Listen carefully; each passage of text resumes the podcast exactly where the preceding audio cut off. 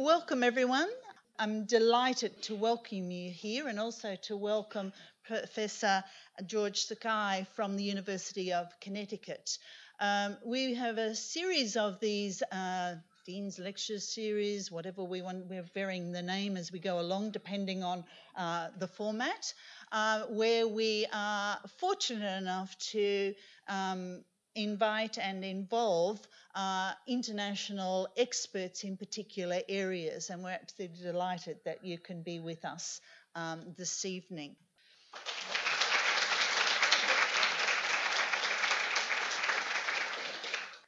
Good evening, everyone. Great to be here. Thank you all for coming out on this late evening. Um, I should also tell you that uh, what you heard David describe is probably an exaggeration of who I really am but I'll try to give you some content to try to kind of back that up a little bit. I should also tell you that um, you can blame me for David Evans, because David Evans got his PhD at the University of Oregon, and I was there, and I believe I was also, he was in a couple of my classes. I passed him along, so he's, uh, I'm probably accountable for what, who he is, and those of you that know David. But David's an old friend, I really do appreciate him, and uh, Diane asked me to come here to present. All right, so what I was asked to do, and I'll try to do, is spend a little bit of time focusing on some of the work that I do and how I think it relates to some of the things that you all in this room are about. It's my understanding that many of you in this room are from the local community and from the schools. Some of you are graduate students. I'm here to see if you would like to transfer to the University of Connecticut to see me afterwards. Um, and I also some, know some of you are researchers and are interested in some of the, the kind of work that we do to justify our or provide evidence for our work. I know some of you are family members, and some of you may or may not have disabilities yourself. So I'm going to try to kind of cover the range of, of people who are in the room. So I do appreciate you coming. Um, so let me kind of move through this fairly quickly. Uh, what I'd like to do for the next uh, three hours, I think, for about an hour or so, or less, is cover a number of different topics. And even though I set a title and a description, I think I changed it a little bit just uh, based on having some conversations with David and Kathy Little and some others about things to kind of emphasize. I also would encourage you to ask questions, uh, make comments, interrupt at any time. Uh, I'm trained behavior manager, so I know how to deal with people who interrupt, and um, I'm happy to entertain questions. Um, we have a limited amount of time, so if I cut you off, it's not because I don't like you, it's just that we need to kind of move on. Uh, did any of you hear the um, ABC News interview I did this morning? Okay, you may leave now. you know everything I know. I did that in seven minutes. Um, but it was really a pleasure to be able to speak to um, Wendy because she gave me a chance to kind of describe what's going to happen tonight as well as some of the work that we did. Okay, uh, what I've been asked to do is speak a little bit about what behavior has to do with education and how some of the things that we do affect or improve the outcomes of students, all students, but in particular those students with disabilities, because that's sort of my background. I'm going to try to touch the nerve of general and special education. I'm going to focus on school psychologists and counselors. I'm going to focus a little bit on how we prepare teachers to go out into the field and how we work with, with teachers who uh, are already employed and so forth. I'm going to make fun of administrators. My wife is a school principal, headmaster, uh, I really believe they're important people in the process. I'll describe a little bit about how we think about the role of school leadership as well. So these are the topics I'm going to try to uh, touch on. I'll spend about mm, seven or eight minutes on both, uh, on each one of these. I'm going to focus a little bit on my area, which is called positive behavioral interventions and supports. I'm going to describe for you how that relates to something called multi-tiered systems, which is something that's become much more prominent in the literature, especially um, sort of in the United States focus a little bit on school climate, a little bit at the end, uh, quite a bit on classroom and school-wide discipline and classroom and behavior management, and then a little bit on social skills instruction if we have time. So I'm going to kind of dabble on those topics and give you some things to think about. So I'm going to try to take about 35 years worth of what I've learned and put it into about 35 minutes, and we'll sort of, see how this goes. To kind of give you a context, uh, it's pretty important for me to have you understand a little bit about who I am I met with Diane earlier. She was in Berkeley. I was born really close to Berkeley in a place called Santa Cruz. So knowing that background tells you a little bit about who I am, and I just want to illustrate how long it took me to get here. Uh, it's 16,000 kilometers. It's about 15 hours on an airplane from Los Angeles. It's a long way. Fortunately, I've had four or five days to kind of get balanced. I was in Melbourne prior to this doing some work, and I head to Darwin, which uh, tomorrow actually, someplace I've never been, so I'm pretty excited about going there to visit. So if you have any pointers about things I should do or not do, just put them on a piece of paper and send them to me. Uh, I live in a state called Connecticut. Who's been to Connecticut? Congratulations, that's good. Uh, Hartford is the capital. It's on the east coast of the United States. Those of you that don't know where Connecticut is and thought it was Kentucky, it's not the same. Um, it's near these cities. Many of you know those cities, which is why I like to show them. You've probably been to New York, you've probably been to DC, or at least you know about it. Uh, I live about two hours away from New York City and about an hour and a half away from Boston. So I'm pretty located in a pretty nice place with respect to being on the uh, East Coast. This is the state of Connecticut. It's the third smallest state in the United States, which is uh, the state I currently live in now for the last 11 years, 12 years going. And Storrs, Connecticut is where the University of Connecticut is. It's the uh, largest uh, university, public university in the Northeast, uh, number one school, if you will, in teacher education there and it's out at a farm. Uh, there are 26,000 students who live in dorms out away from the city, so it's a very different kind of community, but a, a, very nice university. Here's the School of Education. That's the building that I work in. And I'm in the basement in the back of the building. Uh, I think that's where they put special educators who work with children with behavior disorders, but that's where I spend most of my time, and that's where the, the center that I um, used to co direct and, and now somebody else directs and so forth are located. Um, happy to spend more time about Connecticut if you're interested. Um, what's been most important for you to know is that while I've been here in Australia, the UConn women basketball team finally lost their streak of 111 games in a row, unfortunately. But uh, that's less important than what we're going to talk about, I guess. Um, here are two websites that I want you to be familiar with, just because everything I know you can get at this site. If you click on presentations, these slides are there. So you can go there and just steal them. They're for free. Uh, you don't have to take notes unless you're OC and want to. Uh, it's really everything I, am going to share with you is at these two sites. The Northeast site is a, a, more recent one. It's 10 states that have formed a network in the Northeast. And we are working with schools to provide behavior supports, uh, positive climate work, and so forth. And there's a lot of practical information at both sites. If you're a student in the room and you're working on your literature review for your thesis, Go to pbs.org. Your literature review is done.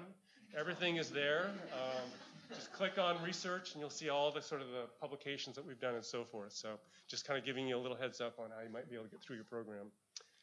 All right. This is the park picture I've shown a number of times. In fact, I showed last time I was in Sydney, I think it was 2011. I showed this picture then. It's a picture that I use frequently because it illustrates what I'm about.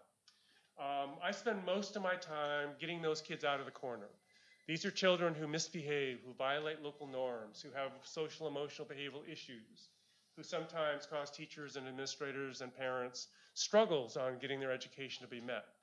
One thing we are very concerned about is the fact that we tend to get tough with these kids as a way to teach them not to misbehave any further. In the work that I do, the work that David Evans does, and others have demonstrated that punishment's not a very effective way of managing student behavior. And much of the rest of the time I'm going to spend with you is sort of what those alternatives look like. Because what we've learned is there's a person in this room teaching, teaching kids to read, teaching to do math, teaching to do history, and you can't teach effectively when you have to teach to the corner. And the message there is if kids aren't engaged, if we don't have their attention, if they don't have the social skills to navigate the classroom, if they can't problem solve, if they can't emotionally regulate, we're going to have a real hard time teaching. And one thing we've learned is that the academic and behavioral success of children go hand in hand. And one of the messages I'm going to end with and I'm going to have you think about now is how well do we prepare new teachers to handle the social climate of schools and classrooms? How well are teachers prepared to deal with some of the trauma, some of the things that kids bring with them to the classroom? And how well are we able to do that in the context of teaching reading, in the context of teaching math, and running our schools? I think it's a misrule that we've learned that schools are only about academics because in truth we're about both. Because if kids don't have the social emotional strength, they're not going to benefit from the academic instruction. And I think you have to think about both together if we're going to be successful. So that's sort of the message I want you to play with. The reason I've organized the presentation the way I have is built around this particular model. There's some work out of the University of Alberta, University of Chicago, and other places that have done a really nice job describing, in general, what are the three major places that influence student outcomes. And there's three major ones that affect how students benefit inside the classroom. One is school climate. What's it feel like to walk down the hallways, go to the lunchroom, play on the playground, go to sporting events, and so forth. The second one is classrooms. What happens inside the classroom settings, classroom management. Classroom management is the other important place, and it also has to do with instructional management. And the third area is what you all here do, what Diane does, and others about how do we prepare high quality classroom teachers to be able to deliver instruction and to deliver effective, safe environments for students. Those three areas are the major places. And it's important to understand that school leadership is at the middle because that guides what happens school-wide, classroom-wide, and how well teachers are able to deliver what, they what they've been trained to be able to do. But the three places that affect outcomes the most are, are those three places. And I'm going to focus on school climate and classroom climate through the rest of the time. And I do that, I present this picture because I want to make sure that we think about, you know, focusing on the most important factors that have the biggest effect on student outcomes. You'll notice that family and student background is out on the edge there, and there's not a lot of big impact of family and student on schools, eh, but there is an impact on student learning. And that's an important thing to think about, and I'm going to reference student and parent engagement a little bit more towards the middle of the presentation to have you think about that. All right. So those three, the three green block boxes are what I'm going to focus on. Many of you are in that middle box. So uh, every once in a while you'll see a slide with a check on it, a red check. That's wake up your neighbor, something important's happening. Uh, this is on the test. Uh, you, will need to turn it in to David online by Monday at 5. These are the big ideas that I want you to walk away with. You can kind of ignore the rest of the content. It's just sort of set up. But this, these are the big things I want you to focus on. And that is much of the work that I do is around prevention, and that's prevent, preventing the development of problem behaviors as well as preventing the occurrence of existing problems. How do we decrease the likelihood that children are going to misbehave in classrooms, even though they have a history of that? It's still a prevention problem. It's not a punishment issue, it's a prevention issue. I really admire you in the room, those of you that are educators, because you have kids 180 days a year, six hours a day, and you have more time with children to organize and to shape their academic and behavior learning than sometimes parents do, and sometimes community does. And you have these kids for 12 years, sometimes more, and if you're in, in, in the university, even more than that. And that's such an important responsibility, and that's why I want to focus on the social emotional learning side of what we do. The second big idea that I want you to walk away with is that, and much of it happens here at the university as well, is that we have a toolkit of evidence-based practices. Yes, we can grow that toolkit so that it's bigger, but I want us to make sure that we at least minimally invest in what we know are effective practices. And I'm going to try to share with you some of those practices. I'm going to show you the evidence behind them because schools are not a place where we want to test new interventions on kids. Schools are places we want to deliver the best interventions possible, the best instructional models possible, because our, we have too much at stake in those six hours a day with our children. And it's really important that we stay close to those evidence-based practices, which is I'm going to emphasize. And the last one, which is probably worth half the points on this particular essay question, is the systems component, which is how do we help the adults deliver those practices so that we can prevent the development of problem behavior. I spent most of my career working directly with children with emotional behavioral challenges. That's sort of my area. I'm a sort of a school mental health person. I'm a special educator. I like to work with kids who have difficulties inside of schools and communities and families. But one thing I've realized is that it's so important to make sure that the adults have the tools, the capacity to deliver those interventions. And so I've spent probably the last half of my career focusing on the adults in those environments and helping them to provide delivery of those supports. So I know many of you in this room are learning those practices. Some of you in this room are actually studying those practices. But if the adults, the teachers, the paraprofessionals, the, print, the headmasters, and so forth don't have the opportunity and capacity to deliver, then students won't benefit from those experiences. So the systems component has become much more important to me, even though it's sort of boring in the, in, when you think about how, how we study schools. All right, another red check. This is going to be a question on the final. It says, draw George's big idea. Right? If there's one picture that delivers what I'm going to spend the rest of my time on, it's this picture. And some of it I've already covered. But I want to suggest to you that academic success or failure, behavior success or failure go together. That when kids have behavior failure in classrooms and schools, it interferes with their academic success.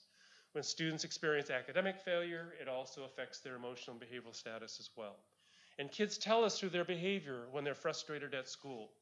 Kids tell us through their behavior when they're being bullied and intimidated too much. And we know that those two go hand in hand. And I'll kind of illustrate that for you. So it's important when you draw this picture for me on, on the essay question number seven that you show that arrow between the two, that it's a two headed arrow, because it goes both ways. I also want to suggest to you that the success children experience or the failure they experience affects the climate of the school and affects the climate of the classroom. If children are frustrated, if adults are frustrated because children aren't learning or they can't deliver the practices, then those environments tend to be labeled as negative climates. And I want to suggest to you that we have control over those climates because we have our finger on the thermostat called academic success or failure, and that we, they go together. And climate's an important component that we need to study when we think about schools. And the last one is, which is sort of hard to see, but behind it, there's a continuum of supports. And what we've learned also is that you can't just deliver practices uh, randomly or in shoeboxes or in binders, that you actually have to organize your interventions in order for them to have the biggest effect across classrooms and schools. And that's what we call multi-tiered systems. So to recap, climate's a big deal because it reflects what happens with children and, and teachers. And what happens with teachers and adults affects climate. So we have to focus on what the climate of the, of the class school and climate of the building looks like. It's also important to remember that climate is a sense, but it's something we actually have control over because it's based on what we do and what kids experience. And lastly, you have to have a continuum of supports in place in order for us to deliver the most positive climates. So the big message here is academic behavior go together. It affects climate, climate affects learning, and the way to affect climate is to make sure we organize how we deliver the best instructional practices as well as the best behavioral practices. Now that's sort of boring and sort of common sensical. We know what that means. I'm going to spend the rest of the time kind of unpacking that a little bit as we go. If you understand this now, you may leave now because I'm just going to spend more time on it as we go. Okay. So first, before I start, I just need to give you a uh, what's that called? A infomercial, a, kind of a you know a um, nonprofit advertisement. Something that I think is pretty important to me, and some of you don't care about, but I'm going to do it anyway because it's pretty important to me in the work that I do. Um, when November 6th, November 8th happened in the United States, there was significant climate change in the United States. Um, and as a result of that, schools have been experiencing the effect of that climate change. You all know what I'm talking about? Okay, I'm trying to be apolitical here. You know, I'm not. I'm, just, I'm okay. Um, one of the big grants that I have is paid for by the U.S. Department of Education. I'm supposed to say be neutral, so I didn't say the T word at all. All right. But we're worried about schools, and we're worried about what's happening in schools because of the following prior to November 6th, we were doing quite a bit of work and having a pretty big impact on disproportionality and school violence and issues around climate or issues around disability and so forth and LGBTQ things and so forth. We're doing some pretty cool things and making some pretty significant progress and putting in place uh, strategies that affect climate in a pretty significant manner. But after November 6th and 8th, things changed in our schools, and that's where I'm going to focus. Uh, the Southern Poverty Law Center, which is a large group in the southern part of the United States, did a national survey just about a week after the election. They interviewed 10,000 educators, and they said, What happened in your schools after the election? And what they found across those 10,000 educators is significant disruption. Concern about kids, concern about climate, concern about safety, concern about what's happening with respect to how people are treating each other. And just to give you a personal example, my wife is an ex principal. She retired about four years ago. Right now, she's a, a, literacy coach inside a school in Hartford, Connecticut. Two days after the election, a year two student came up to her and said to her, tears coming down her eyes, saying, Ms. Fernandez, am I going to be able to come back to school tomorrow? Her family is Mexican. They're immigrants into the Connecticut, and she's worried about whether or not she's going to be able to stay in the school. A friend of mine, Steve Goodman, who lives in Michigan, he had a, he sent me an email because we were preparing a paper around this. He was saying to me that in one of the high school secondary settings, a group of students sat down across the hallway and linked their arms together. And as some Muslim kids were approaching the kids, they said, "We are the wall. You can't pass." Now, this is the United States where this is happening. And the reason I'm sharing this with you is because some of the international work we are learning, unfortunately, the Trump's, the T stuff is transferring across. And we're really concerned about that. And schools are saying, what do we do? We need a T intervention. And we're saying there is no such thing as a T intervention yet, right? But there are some things you can do. And what we're going to argue is everything I'm going to share with you for the rest of the time are things that we can do. All right? Um, just on the right-hand side are some of the things that were mentioned during those surveys. Deportation was one of the biggest one. You know, it's the wall and so forth. And I know that uh, many countries are dealing with issues around immigration and, and, people escaping places that are not very safe places to be. Um, in that interview, they're, they're focusing on derogatory language and hate crimes and so forth and things that are pretty significant for us. And I won't go through those necessarily, but I'll have you look at them later. It's pretty important for you to know, and I'm going to go through these, and this shouldn't mean that you shouldn't come to the United States. It's still a good place to come. But on the other hand, also learned that the number of anti-government groups have increased.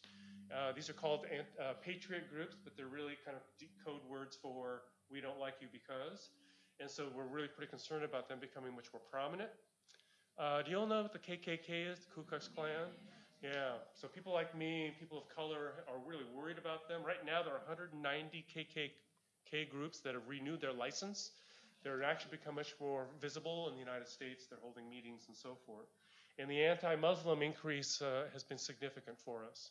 And it's pretty, it's a pretty dramatic change in the climates of the buildings. And again, I don't mean to say to you that, again, you shouldn't come to visit us. Just make sure you have your passport. But at the same time, it's pretty important to know that things are a little bit different there.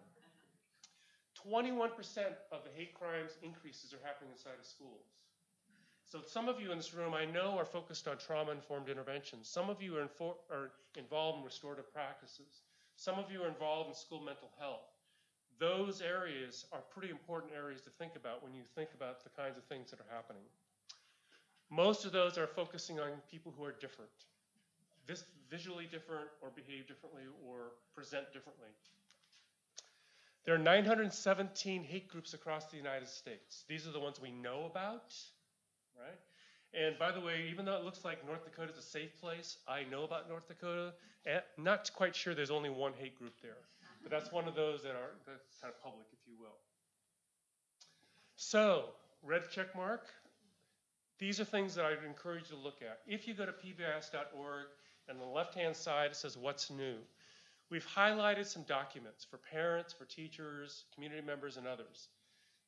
We're, there's nothing new there that's a Trump inter, T intervention, but there is a set of interventions, there are suggestions there about what you can do more of to help children and families feel safer in schools. And I'm convinced that's true here in Australia, New Zealand, the work we're doing in Spain, the work we're doing in the Caribbean. All of those places are being affected, unfortunately, by what we're doing. And I want to encourage you to take a look at these places because there's information there about supporting families. We have a new school mental health uh, ebook that's free. Draw down. It's called Family Engagement, uh, written by Mark Weist and Lucille Eber. A dynamite resource for you if you're interested in supporting families. There's a bunch of work on school climate that Tamika LaSalle and others have been focusing on. And on the right hand side, there's some focus on hate crimes and bullying and so forth. Again, there's nothing new really, except there's a renewed interest in trying to make sure we do a better job of implementing those practices. We've learned that you can't do it informally. You've got to be much more deliberate in supporting kids and families inside of schools. And we're pretty concerned about what this all might, what's been happening and so forth. It's really problematic when our national government models what we don't want to occur inside our schools and we're trying to help kids understand about truth, respect, and responsibility and safety when we're not seeing those same models being portrayed on TV and other places. So again, I'm painting a negative picture on purpose to some extent, but I want you to remember that we do have some interventions that are effective. And especially schools are a great place to put those in place. All right. End of paid commercial. um, turn off. Kind of. I just want to now move into some of the things that are important for us to think about as we move this forward.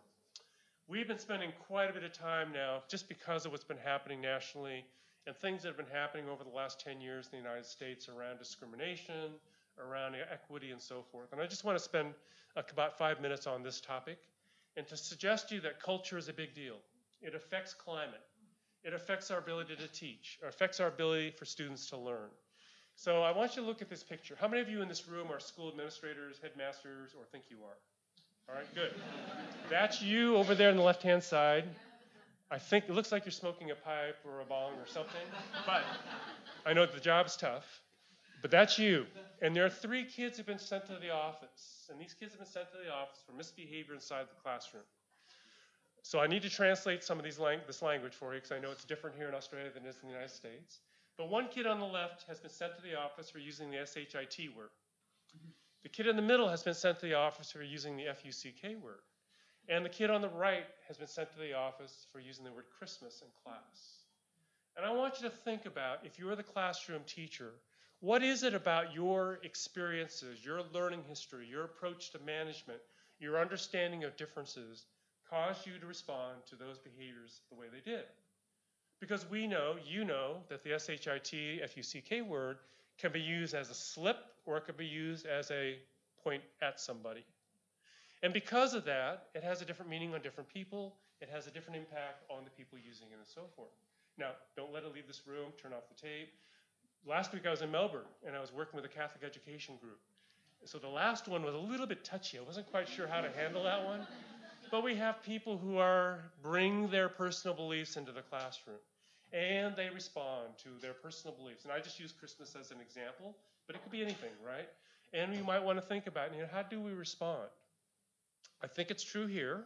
In the United States, that kid in the middle, if you're a male student, if you're a kid of color, Aboriginal, Indigenous, Black, African American in the United States, and you have a disability, you're six to eight times more likely to be sitting on that bench for the same behavior. So something's going on there with respect to these communities. Because each of us in this room come with a set of expectations and experiences that affects how we respond, right, to different kinds of interactions. And we got to make sure that we understand what the norms mean as we think about schools. That's particularly important when we think about climate. It's particularly important when we think about how we respond to kids who misbehave, who run away, who cry easily, and how we interpret those behaviors. Do we call it intentional and we call it misbehavior and conduct? Or do we think, it as think of it as an example of a social, a school mental health issue, and so forth? How do we think about what happens and how are we treating those particular behaviors? So I want you to think about that as you move forward, because each of you in this room have a different learning history. I was telling Diane earlier, I was born. How many of you have been to Santa Cruz, California? How many of you know the Beach Boys? Yeah, all right. That's where I was born. I'm a third generation Japanese American. My parents were born in Watsonville. How many of you know where Watsonville is? How many of you have ever eaten a, uh, an artichoke before? Artichokes are grown in Watsonville. It's right near the artichoke capital of the world is, is in Watsonville or near there, right? Um, I'm off task. Oh, Watsonville. Okay, so my parents were born in Watsonville. They're a second generation Japanese Americans. My grandparents came over from Japan. So when people look at me, there's some initial interpretation or thought about how to respond. But then as soon as I open my mouth, all of a sudden it's like, oh my God, you know, he's California. That's why he talks that way, or what have you. So it's pretty important to kind of think about this. Something is pretty important, of, I'm getting a little personal over on this right left-hand side now, is that right now, all this anti-Muslim stuff and gathering Muslims together and so forth and so on has brought together the Japanese American community again.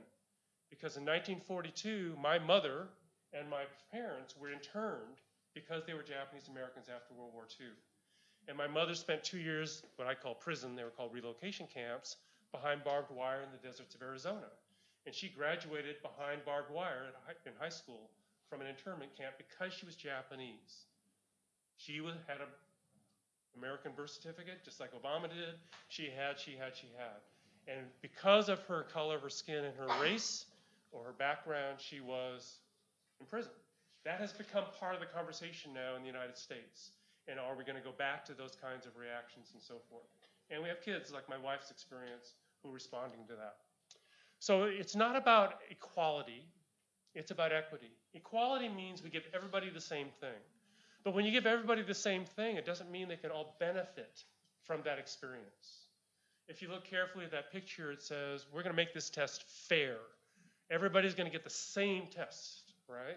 And if you're in the world of special learners, disabilities, and so forth, you know that not everybody gets access to success if it's equal because you don't have the ability to respond in the same way. Because the test item is climb the tree. And there's no way some of those individuals are going to be able to do that just because of who they bring, what they bring to those settings. So it's pretty important for us to remember that equality and equity in the world of climate and behavior are different. They're separate. Equality is this picture. It means we give the same thing to everybody, right? But doesn't allow them to get equal access to the benefits of an educational experience. Equity has to do with making sure. Now, my world, David's world, is around kids with disability. We work with kids who can't read, kids who can't problem solve, kids who can't navigate the social norms of schools and classrooms. They're going to fail if the norms don't accommodate differences. Kids with autism come with a different set of social skills and the capacity to navigate those environments. If we don't change those environments to give kids access to what everybody else has access to, success, they're not going to get access to the benefits of the school environment.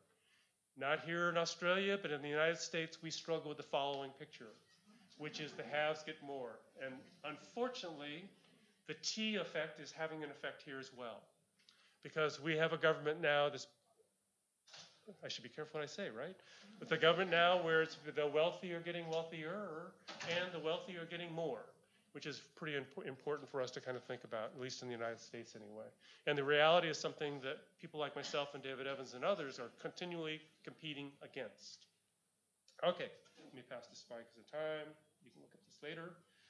So, I'm going to move into some interventions, some strategies, some thoughts about how that works. But the first thing I want you to think about is what do we mean by evidence-based?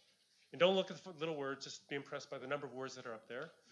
We looked at all the definitions, not all of them, we looked at a lot of the definitions of what do we mean by empirically based or evidence-based interventions or programs or curriculum or whatever.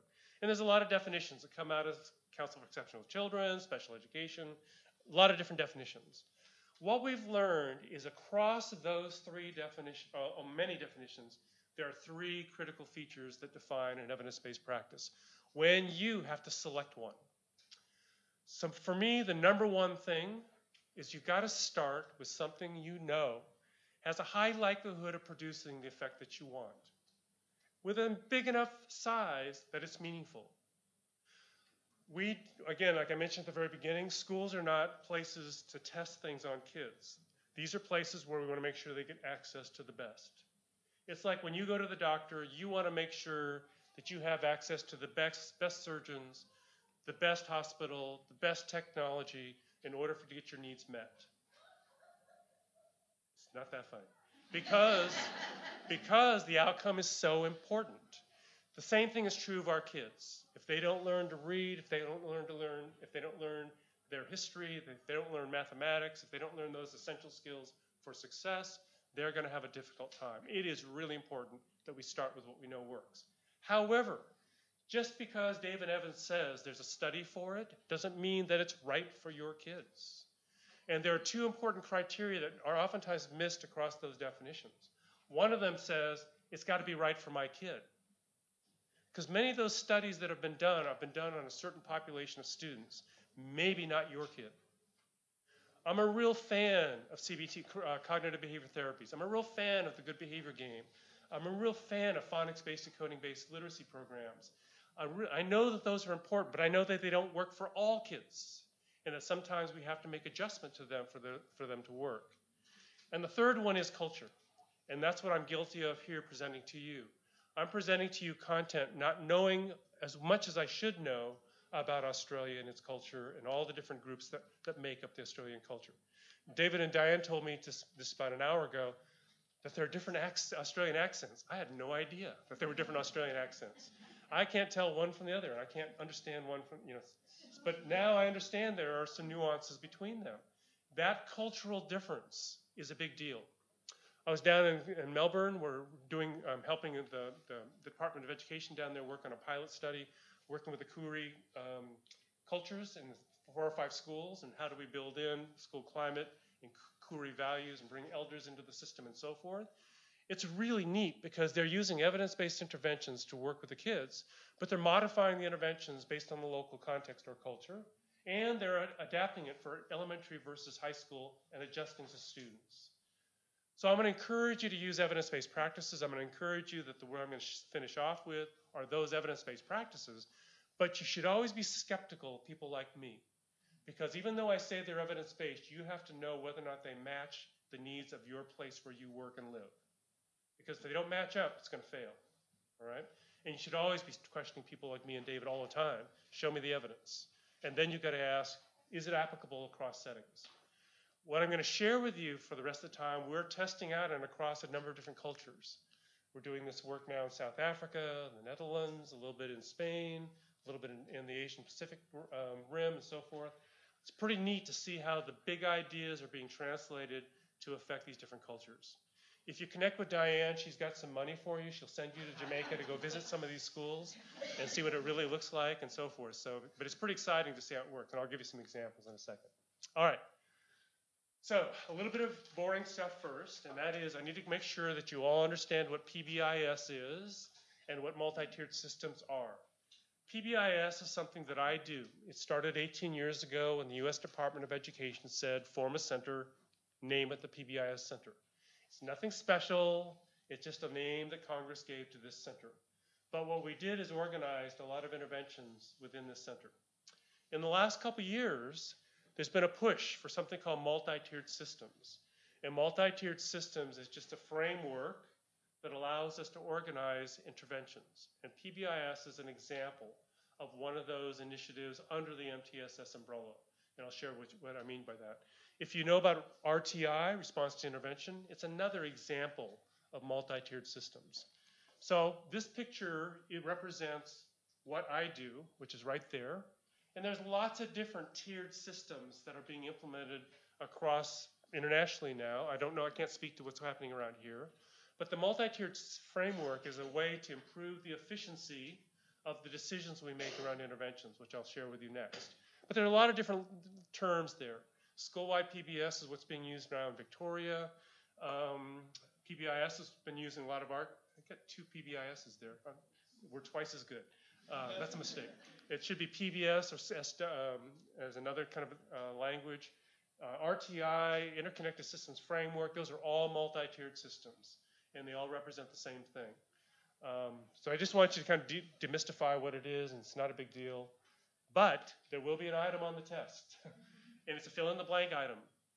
And the first blank is worth half the points because it's so important. I want you to walk away tonight, if nothing else, if you remember nothing else, that is that PBIS is not an intervention. Not an intervention. PBIS is a framework, it's an approach, it's a process. All right, we do not PBIS kids, we PBIS systems. I would estimate that at least monthly at our national center that I run, we get an email that runs something like this. I am a teacher. I have a student. She, on a daily basis, she kicks me in the ankle. Please help me. Would you please PBIS her, please? And the answer is there's no PBIS intervention for ankle kicking. PBIS is the system we put in place for people to pick the best intervention for ankle kicking. And that's important for you to remember because I'm bragging, PBIS has become fairly successful or widespread in the United States, and people continue to miss the misrule that it's an intervention. It's not an intervention, it's a framework. What does that framework do? It organizes things into a continuum, which I'll share with you in the next picture. And even though George is known as the behavior guy, we are very concerned about the link to the academic side of the triangle or the world. And we do this with all kids. Most of the time, people come to me and say, I've got this kid who ankle kicks, fix him or her, which is what I've done in the past. But what I've learned is that it's much more about working with all kids in order to work with a few. And that's one of the messages I want you to think about. So it's most important that you remember PBIS is not a curriculum, it's a good job. David has taught me that you got to practice and get some oral responses back. We'll do this again at the end, maybe. All right.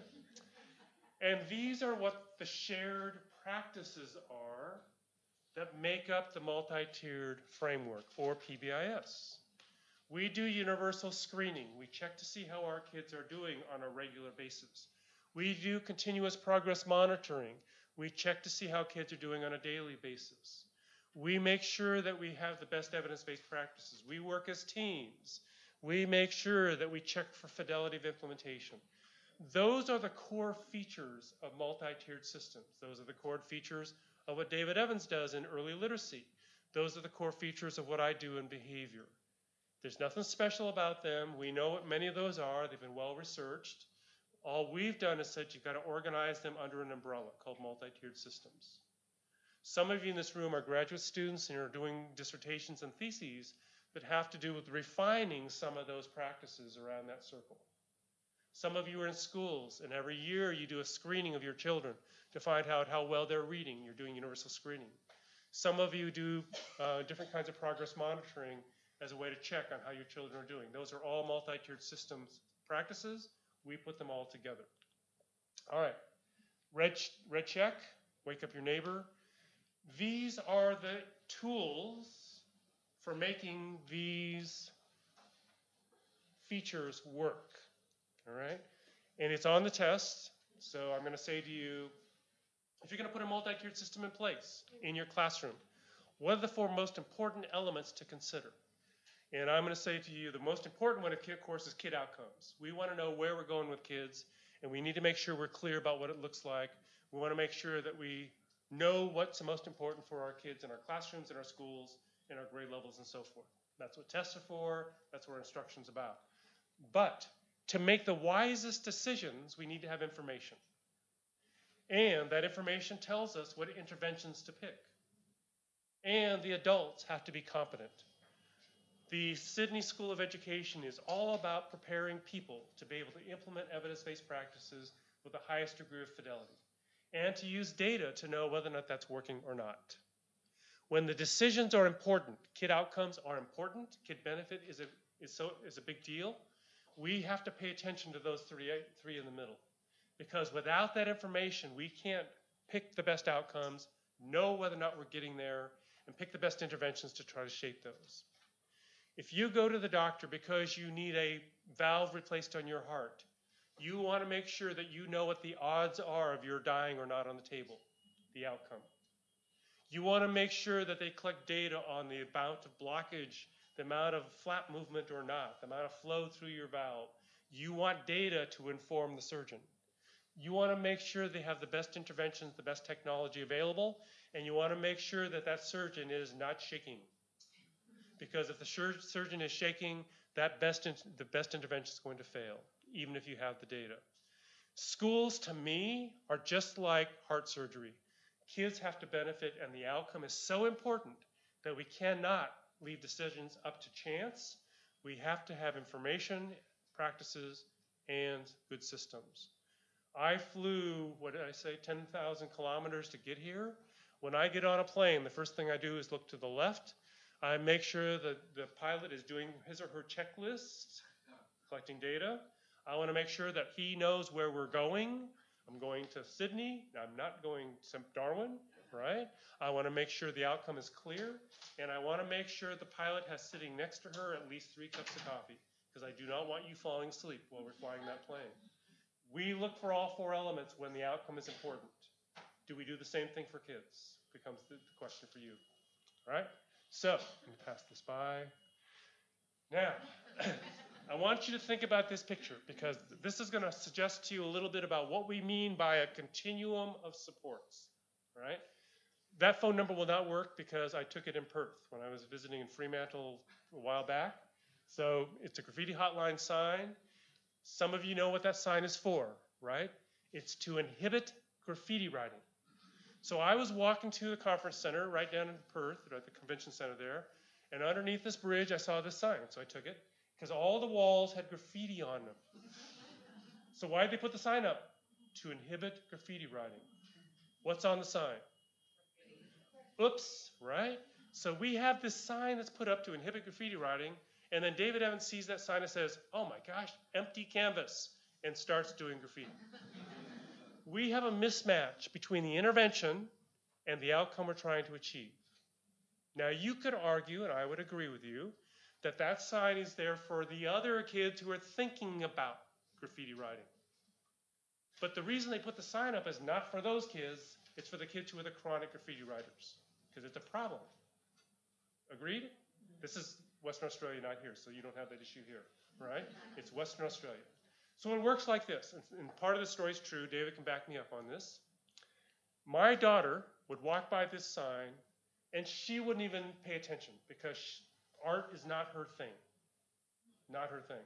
She doesn't know how to do graffiti. She wouldn't know what to do, and so forth and so on. She might date somebody who's a graffiti writer, but she would not know how to do it herself. That sign has no effect, and if she was thinking about it, she'd probably stop.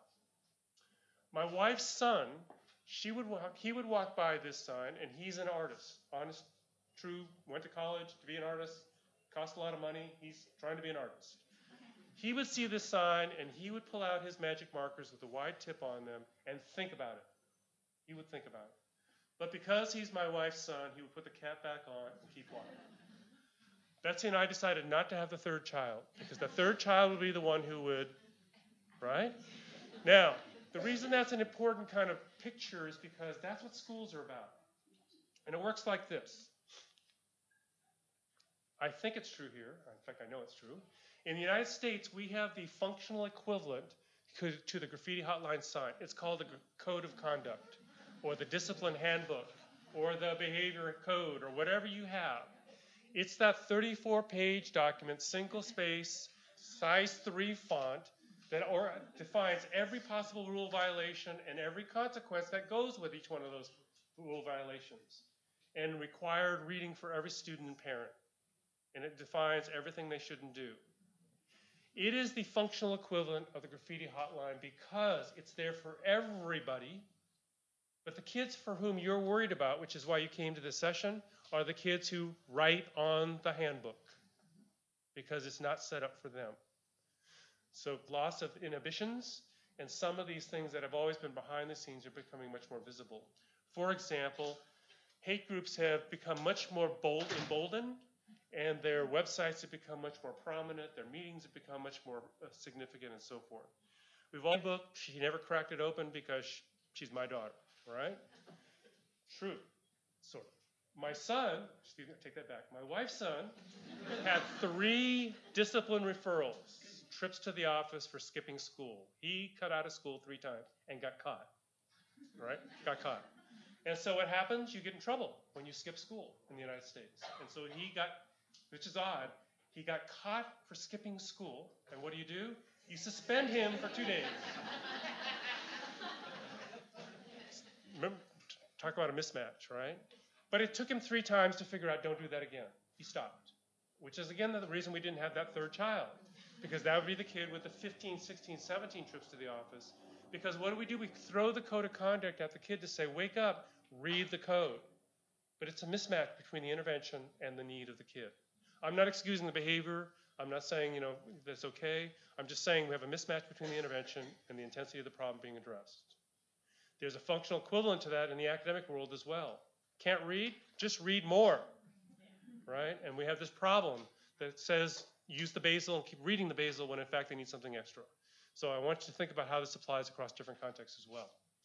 All right, so that's a long way of saying that what we've done in the world of behavior is we've put together behavior management systems, we put together school climate discipline systems, but they tend to be one dimensional. What we've been trying to do is focus on building tiered systems. How many of you have seen pictures like this before? I know you're tired of them, right? The triangle is the way we think about a continuum, and it organizes the graffiti hotline logic in the following way. The graffiti hotline sign is that bar on the left hand side. The code of conduct is that bar on the left hand side. I forgot to ask, am I speaking too loudly or not loudly enough? Just right. Okay. You're all so polite. You know, nobody interrupted. And, okay. Just throw something at me. If I don't speak loudly enough, I say something inappropriate, it's okay. Let me know. I need feedback. All right. Triangle. Tier one, universal intervention is what we have to have for everybody. But there are some individuals who need a little extra, and there are some individuals who need more, more intense interventions. And the goal here is to capture as many kids as possible in tier one so we can deliver the intensive interventions for those kids who need a little extra. I oftentimes get called to schools to do tier three interventions, but there's so much chaos in the classroom, there's no way that tier three intervention is going to work because tier one is not in place. You've got to have both, which is sort of the logic here. All right, so bear with me. Raise your hand. It's okay when you answer the question. Uh, nothing's going to happen. I'm not going to point at you. We'll turn off the camera and so forth. All right? But just kind of answer three questions for me. How many of you in this room set an alarm clock this morning to get to wherever you needed to be this morning on time? Great. How many of you set two alarms on your smartphone in case you slept through the first one? Thank you. How many of you set that second alarm clock across the room to force you to get up? All right, thank you.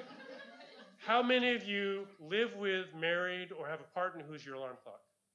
Thank you. How many of you called your mother last night and said, Mom, call me. I need to make sure I get up on time? All right. Now, that's the triangle. Most of you do pretty well with one alarm clock. In fact, you turn it off before it even goes off. Some of you are smart enough to know that you need a second one because you turn the first one off and you wait for the second one. And some of you married your alarm clock because you know you need something more, more intense to provide that support. Now, David has told me this is true, and I believe it. He said you all are very competent adults, that you are very good at self regulating and self managing. You can organize your environment for success.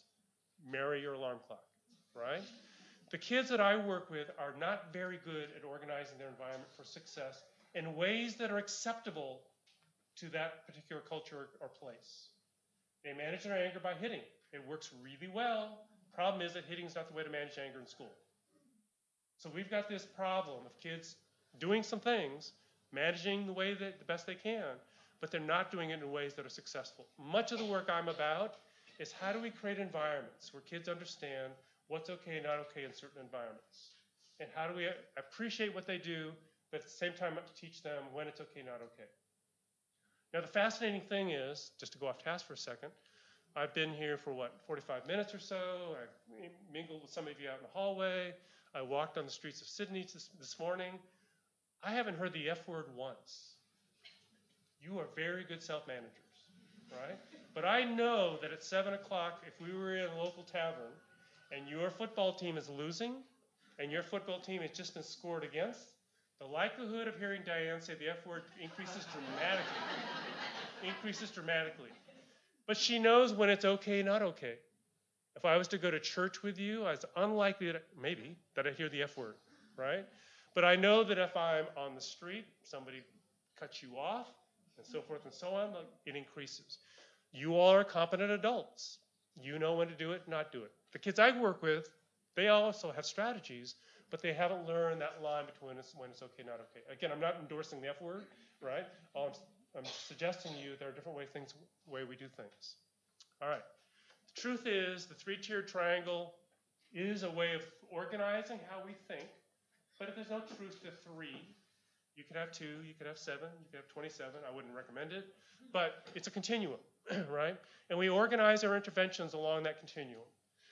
But before I show you how to organize those interventions, one thing I'd like you to think about, and this is to help you. This is, do I have a check up here? There should be two checks. I want you to walk away from today, one, knowing that PBIS is a, oh my gosh, you forgot already, framework. And second of all, we do not label people by tiers. There's no such thing as a tier three kid. There's no such thing as a tier one kid. There's no such thing as a tier three parent. There's no such thing as a tier one parent. There are kids with tier three needs. There are adults with tier one needs, and so forth and so on. Look at this kid. Her name's Theora. She has a profile. She has she's in general education. She's not in special ed. She doesn't have a disability. She's my daughter. That's my daughter, right? In secondary school, we got her one on one tutoring for math and science. She needed more. And so she got tier three supports. Is she a tier three student? No. She has tier three needs in where? Math and science. She's getting tier three interventions, one on one tutoring, and so forth. But she does these other things really well. Is she a tier one kid? No. She's a kid, but she has these particular needs. Here is a student who is in special education, has serious emotional behavioral disorders. On his IEP, Individualized Education Plan, you have something similar here. He's got two objectives that he's working on anger management and problem solving. He's getting tier three support for those two areas. Those are the areas of support that he gets. But he does really well on these other areas. Is he a tier three kid? No. Right? But he's getting tier three supports in those areas. It's really important that we not pigeonhole kids or teachers or principals. That we all have needs. Not you in this room, you're all probably in the green area, but we all have areas for which we need to focus on. Here's my wife, Betsy's profile of me. I was recently in Taiwan. I Can't speak Mandarin, Mandarin. I can't speak Chinese. I'm really bad. I needed one on one. I was presenting. I had an interpreter standing next to me. I got tier three supports for Taiwanese. I am a researcher. I couldn't get myself out of brown paper bag if somebody said calculate the do an HLM on this data set. I couldn't do it. You give me the results, I can interpret the results. I need a group around me, group support, right, to do high-end kinds of statistics. I need tier two supports in that area. My wife tells me that I don't express my emotions enough. That's debatable, right? But she thinks I need tier two supports for that, wants me to go to group. No, she doesn't. But I keep telling her I am not a tier three husband. Look at all the things I do well. I love to ride bicycles, I play, you know, so forth and so on. Your homework assignment, I know you didn't think you had homework, but you need to turn this on to David on Friday, or on Monday, I mean, is that you need to do a profile on yourself as a student, as a teacher, as a school leader, as a school psychologist. What are the areas that you have to work together as a team? What are areas that you can do blindfolded? What are areas that you need a script to work from? Because we all, well, I think you all have areas of need and areas that you do really well in. If you're filling this out and you can't identify anything for the top, just ask your person you live with. They will tell you what goes in those top ones. But you got to always balance it out with the things that are at the bottom. Now I'm teasing a little bit, but remember I talked about culture and I talked about student fit. And I talked about how important it is to treat kids as human beings and that we're addressing their needs. And this is trying a way to get there. We actually use this with kids in schools. We ask kids, fill, bless you, we ask kids to fill this out on themselves. What are some areas that you believe you need some help in in school? What are some areas that you do really well? And what we find is most kids have some areas they're really good at. It's just that we don't give them a chance to kind of highlight those, which is sort of the area. All right, so moving forward, here's a check on it. Wake up your neighbor, this is on the test. So what is the major point of the triangle? Yeah, we don't want to label kids, I understand that part. But the triangle is a logic that says you got to make sure that tier one's in place in order to do tier two and tier three. It doesn't mean you can't do high intensive supports. It just means that it's harder to do it because the outcomes are more important. Because the data you collect is more frequent and much more individualized. Because the interventions you put in place are more individualized and require more time and attention. You have to do it every day as opposed to once a month. The systems that are in place require a team of individuals to work with kids with high needs. The triangle logic basically says, you know, you've got to pay attention to all kids in order to work with a few. Because the few that need that high intensity supports have to have a climate or, or culture in which those high end interventions are possible. I do most of my work now in schools and classrooms where tier one is missing. But they call me to work with tier three interventions. And there's a mismatch between those, which is sort of the logic here. Now I'm focusing on behavior. Same thing is true of academics, or literacy, math, calculus. Same kind of logic applies. And I want us to kind of think about how classroom management is part of that as well. All right? So, it takes more. It takes more to do the stuff at the top.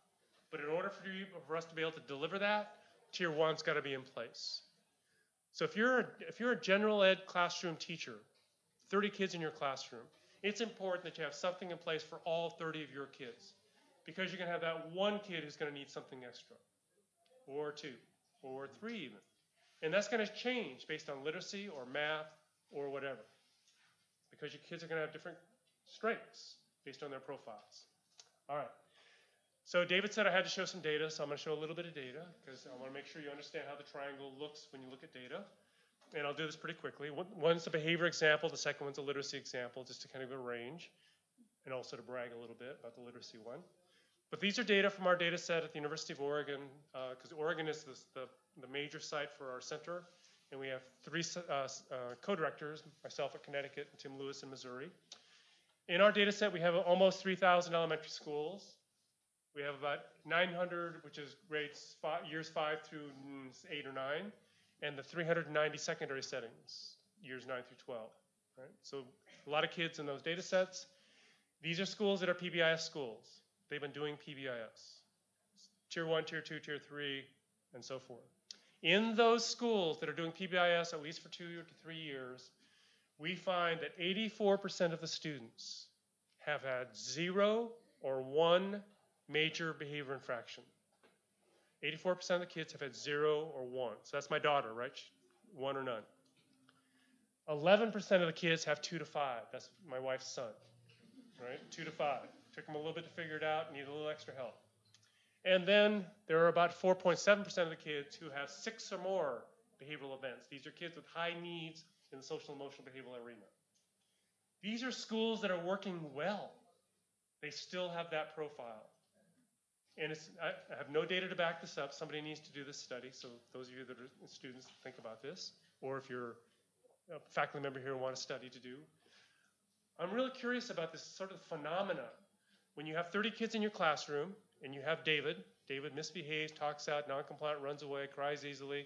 He's that one kid that dominates my time. He moves away. I am so excited, right? Now I've got 29 kids and David's gone. But you know what? Diane steps into that role and she takes over that position because now's her chance to be able to, you know, and so forth. There's some, some Darwinian thing, evolutionary something that causes the kid who leaves to be replaced by somebody else. It, I don't know how that works, but it always, so what that means to me is you have to have something in place always to be able to support the needs of kids. Sometimes they're not as neat, as intense as other places, but you got to pay attention to that. So the big point is, the reason why this is a big deal, because those of you that are school administrators that I identified later, you know who those kids are at the top. That's 16% of kids you know really well. You know their student ID number by heart. You know the mom's cell phone number by heart because you have so many interactions with the kid and the family. You know the mom's secret cell phone number by heart because of what goes on between you and the family and the child. Because they account for 79% of the behavioral activity in the school. Say it again 16% of the students, this little corner, accounts for 80%. What is that? Not 80%, whatever it is, 79% of the action in the school. These are busy kids. They demand our attention, and we have to deliver interventions that are high intensity. My world that I started out in is working with those kids right here and delivering those interventions. But I spend more of my last half of my career focusing on how do we get that green triangle big so that we can deliver those kids the service that they need at the top because of the intensity of the supports. Do you get the triangle logic now? All right. This is to encourage you to become teachers, not to discourage you, right? So, this is cool, and I'm a behavior guy, but I love this literacy data. A colleague of mine, Mike Coyne, who David knows, who's at the University of Connecticut, he and I have a contract with the state of Connecticut. We have a contract to work with the, the 20 or so lowest functioning schools in literacy in the state, which also happen to be the lowest behavior functioning schools. And this is an early literacy project. It's called, it's called Kindergarten through Year 3, called CK3LI, Connecticut Kindergarten through Third Grade Literacy Initiative. we were given a chunk of money to, to demonstrate can we change these schools around? These are the decades of not reading. So we said, we'll take it on, right? We'll deliver. So what we did is we went into these schools and we, do you all know what, what uh, curriculum-based measurement systems are? Like DIBELS or AIMSweb or sorta? So when you measure kids with really short samples and you get an idea about what their, uh, what their reading's like, we DIBELed, which is a, a method or system, 2,600 kids or whatever number the kids are. And this is what we learned. And these are kids in schools that are, have the lowest. There are about a third of the kids who are going to read, regardless of what they do in the school, they're going to learn to read. And there are two thirds of the kids who are going to fail miserably in those schools. right? So that's why we got them.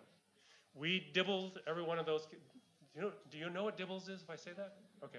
It's, I say it on purpose because my wife works in one of these schools, and this kid came up to her on the day they were dibbling, and, you know, and he was crying.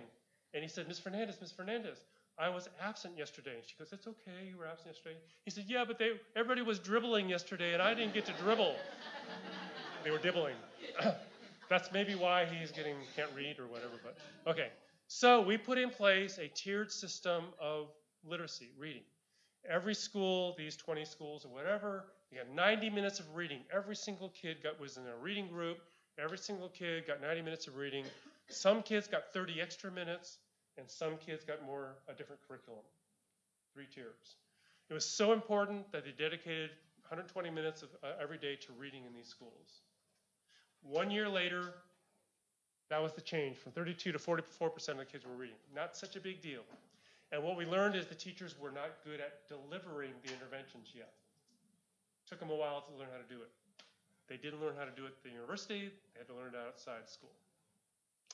Two years later, 56% of the kids are now reading. And three years later, 2015, we delivered these data to the state legislators, the policymakers in the state, to convince them that this is something the state should do for all the schools that are struggling. And 67%, these are all first graders, I forgot to tell you, it's a big data set, and I just got the first grade data set. All right, so these are different kids, but they're still, all right, teachers are getting better at teaching, basically. And six, two thirds of the kids are not being able to read. So we showed these data to the legislators and said, it's working. And that's what we got silence. Nobody clapped, nobody said hooray, nothing. And my friend Mike Coyne realized the legislators can't read bar graphs. so he did this picture. And he said the following Okay, you all, your parents, you have a kid in school. Your, your child is one of those stick figures. There are 20 kids in this classroom. If you, in 2012, before CK3LI, you could expect six year kids to be able to read, and they're reading not because of the curriculum, because they probably could read already. And you've got 10 kids or six kids who are going to fail miserably, right? Or holding the book upside down. And you've got other kids in the middle who are saying, What are we here for? Right? And so forth. That's where we started. Then he said, Jump ahead three years, legislators. Now we have 10 kids who can read well, and we have two kids that need individualized plans. And he points to them and he says, Which classroom would you like your child to be in? And then they gave us the, the policies and some funding to, to do more training. So we're now we're into, we're into the third cycle, second cycle of three years to be able to do some more work around it. This is an example of multi-tiered systems for literacy. It's an example of putting tier one in place to shrink the number of kids who require tier two, tier three supports. In 2012, when we started this project, they wanted us to deliver tier three interventions to 2,600 students. And we said, there's no way. You've got to teach tier one really well. And that's where that occurred. So again, it's just an example of how tiered systems kind of operate. I'm supposed to finish it. You want more water, or you tell me I got five minutes? Okay, five minutes. All right, thank you. So the two triangles are important. Thank you for bearing with me. If you're late for dinner or, you're not supposed to be here, you can leave now, right, or whatever. All right. It's important that those two come together because in those same schools we're doing PBIS just like we're doing literacy. You got to do both, and they go hand in hand, just like that cartoon I showed you at the beginning. All right. So brief little advertisement. If you want to do MTSS, or if you're doing a lit review for your thesis, get this book. Kent McIntosh is at the University of Oregon. Steve Goodman is in Michigan. This came out in 2015. It's a great text that talks about multi-tiered systems and merging or integrating academic and behavior supports together. It's also from preschool up through high school. It's got a number of different cool examples if you're interested in that. We're, I'm going to pass this by just time. Just be impressed that we're in a lot of schools. All right. Here are the some international sites that we're playing with. Some of the places are just getting started, so I have to be honest. That you know, you you this you uh, you're gonna have a hard time coming up with an excuse to go there to, to vacation and study. But there are some places that are doing a really nice job, and as well as here in Australia as well. So I should let you know about the PBI side. All right. I'm gonna pass this by just because time. Oh, I should show you this one picture. All right. I want you to think about. I, I know you don't have Dairy Queens here, but you have the equivalent of you know fast food places. You know, Hungry Jacks or something. Yeah, McDonald's, you have McDonald's, right? This is the thing that we worry about for school climate. I'm not going to go through school climate specifically, but I just want you to understand how difficult it is to change climate because of this phenomena. All right? And this phenomenon is called a coercive cycle. So let me just go through quickly. I'll do it the fast way. And I'll do it fast way. I look around the room. Some of you fall in the category of this, so it'll work. So I'm a daddy. Some of you are daddies. This is how this works. You're driving down the street, right hand side, right? You're driving down the street. Your daughter says to you, I want ice cream. And a good daddy says, What? Not right now, honey. We have to run some chores and errands. After we run the errands, you might be able to have ice cream if we have time. Drive, drive, drive. Daughter says, I want ice cream. I'm hungry. Daddy says, Use a quieter voice, please. What did I say? You need to wait till after we run errands, and then maybe, maybe we're going to have ice cream.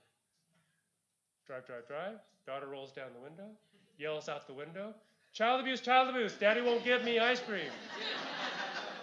what does a good daddy do at this point? Give ice cream. Because what happens when you give ice cream? Screaming stops. I'm, no, remember, I'm not excusing ice screaming or ice cream. I'm just saying what happens when you give the ice cream? Screaming stops. Right? And daddy says, that's cool. And what does, what does daughter say? Screaming works. I get ice cream. Short term benefit, long term bad idea. This happens in security lines at the airport, happens at theaters when you're waiting, grocery stores.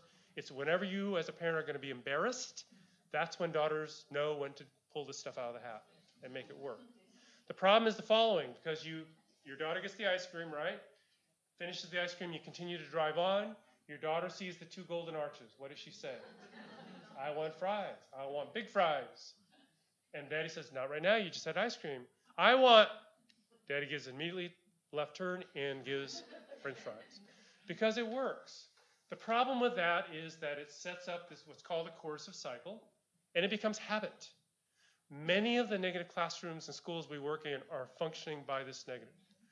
David says, This work sucks, it's too hard, I don't want to do it. Teacher comes over and says, You're not ready to learn, you're not ready to, to learn. Go to the office and tell the office you're being disrespectful in class. David has learned what? Screaming does what? Work gets taken away, and teacher learns this is great, I can teach now. Again, I'm not excusing the behavior. All I'm saying is that the behavior becomes part of a way of responding. And if it becomes habit, it becomes something that's very difficult to manage. That's what I get called, right? And that's when we start talking about classroom management and so forth. Whoops, sorry. So here's all this bunch of cool answers, but pass this by because David's looking at me. All right. So I want to finish right here. All right. Now, what you missed in between there is if you have problems over this coercive cycle and negative climates, one of the best interventions, actually, a couple of them, I'm going to focus on two. One, one of the best interventions is academic success. Academic success is one of our best climate changers. Second one is teaching social skills. And social skills need to be taught just like we teach academics. All right. So just bear with me a second, just to illustrate what I mean by this. You've got to teach social skills like you teach academics. It's got to be deliberate. It's got to be explicit. Kids have to practice it and so forth. It's got to be part of the everyday part of this. Part of this is true, but just bear with me. So my daughter, my daughter, right? As far as I know, when she was in secondary secondary school, she had no, none trips to the office for rule violations. None. Not that I'm aware of anyway. Right? None. She knew about the hand for now. All right? When you see this sign, do you know what direction to go to find the toilets? Yes. Good, because the arrow tells you which way to go. Agreed? Yeah. Okay. When you see this picture, do you know which door to go into if you have to go to the toilet? sort of, right? How many of you have been to Boulder, Colorado? How many of you have been to the Dark Horse Inn? Okay, this is the Dark Horse Inn. It's a bar, it's a tavern. all right? The, the door on the left says women with a hand pointing to the other door, and the one on the right says men with a hand pointing to the other door. Do you know which door to go into? All right. Now, so it was set up on purpose for the Boulderites to be entertained, to figure out how the people from Sydney figure out which door to go into. And it works like this if you've had no drinks, none, what do you do to figure out which door to go into? Yeah, you ask. or you watch to see what somebody else does to go in. If you've had two to five drinks, what do you do? You peek inside the door to see if you can figure out which one you might want to go into. If you've had seven or more drinks, what do you do? Because you're going to be right half the time. And the other half, it doesn't matter, right? Because you've had your seven or more drinks. Triangle again, right? Now, that was set up on purpose because errors are good in bars, but they're not good in schools. I was doing some work in Guam well, many years ago, and the biggest problem this one school had was urinating in the bushes. Urinating in the bushes. I said, What do you do about it? Oh, we send them to the office. It violates Section 7, Paragraph 2 of the code. We write them up as, as a rule violation. I said, Really? So I go snooping around the school. Turns out these kids are from off island, where guess what? Urinating in the bushes is okay. Wouldn't it be so much easier to say, Hey, you're from off island, aren't you? This is what bathrooms, how you go to the bathroom in our school. We don't do it in the bushes, we do it over here. You want to catch them early and teach them the right way. Same thing is true of problem solving, anger management, emotional regulation, and so forth. Teachable skills, but you got to teach them, right? It'd be so much better if you went to this bar and you walked in the door and the bouncer, what we call bouncers, do you have bouncers here? Okay. Bouncer says, hey, you're obviously not from here. Let me tell you what door. Men's is on the left and women's is on the right. You got to go where the hand points. And even when I tell you that, you're still not sure, are you? because there's this dissonance around what that means. Think about kids who go into school and are engaged in these complex social interactions with each other, with teachers, and may not have the social skills to navigate those, and fall back on what they're used to, which is just going anyway, or to hit first, or to use the F word. Social skills are important. You want to catch those early, and that's true of secondary kids as well as elementary kids and so forth. All right, go to the go to the Dark Horse Inn. It's still there. It's cool, right? And you can walk in, just be so smart. You can talk and show your accent, and just walk in the right door. It'll be, it'll be cool. All right. So let me pass this by too. Sorry. And another one more plug. If you're interested in classroom management, there are a couple of resources I want you to know about. Two in particular.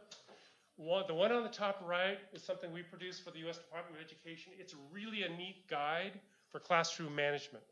And you open it up and you click on it, and it takes you to elementary and high school examples and so forth. It's pretty, it's pretty cool. Left hand side, there's a new book that just came out this year, uh, actually last year, 16, on classroom management practices, much of some of the things that I described earlier in, in the presentation. And and again, these are all available at pbis.org if you go to the, to the slides that are there. And finally, I want to show this picture and to suggest you check, check, check, last test on the final. Uh, what I shared with you is that you want to start with, where, what, with what you know is likely to work, the most evidence-based practice. And you want to make sure that it aligns with the needs of your kids in your setting. Implement well. You want to maximize that cell, that circle right, that box right there. You want to stay away from these other three boxes. We know that signs are a good thing, and that, that um, being environmentally smart is a good thing, but not when you use paper to communicate with, right? You get it? Okay. Or, or, this one I'm not quite sure about, right? They did a good job putting the sign up, implementation, but I don't know what the sign's for. Why would you put that sign up there? And if you look carefully, there are little nick marks on it from what? Yeah. Or that's that's an ineffective strategy for poorly implemented. I just don't know. You know, it's hard to find those that cell down there. Or last one. so we got an ineffective practice also being implemented very poorly. Now I'm teasing a little bit around that around the outside, but we have interventions in schools in America or the United States that look like those. Why are you doing that, right? Which is part of the part of the question.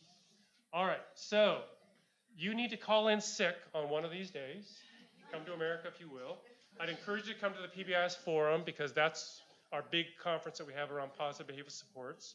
Chicago's cool. It's a neat place to be. um, just call in sick. Again, Diane has lots of money. She'll share that with you to kind of pay your way. And finally, if you need anything, go to the pbis.org site. Uh, my email address is up in the left-hand corner. If you have really hard questions, contact Rob Horner or Tim Lewis, who are my co-directors. And um, you're more than happy to come.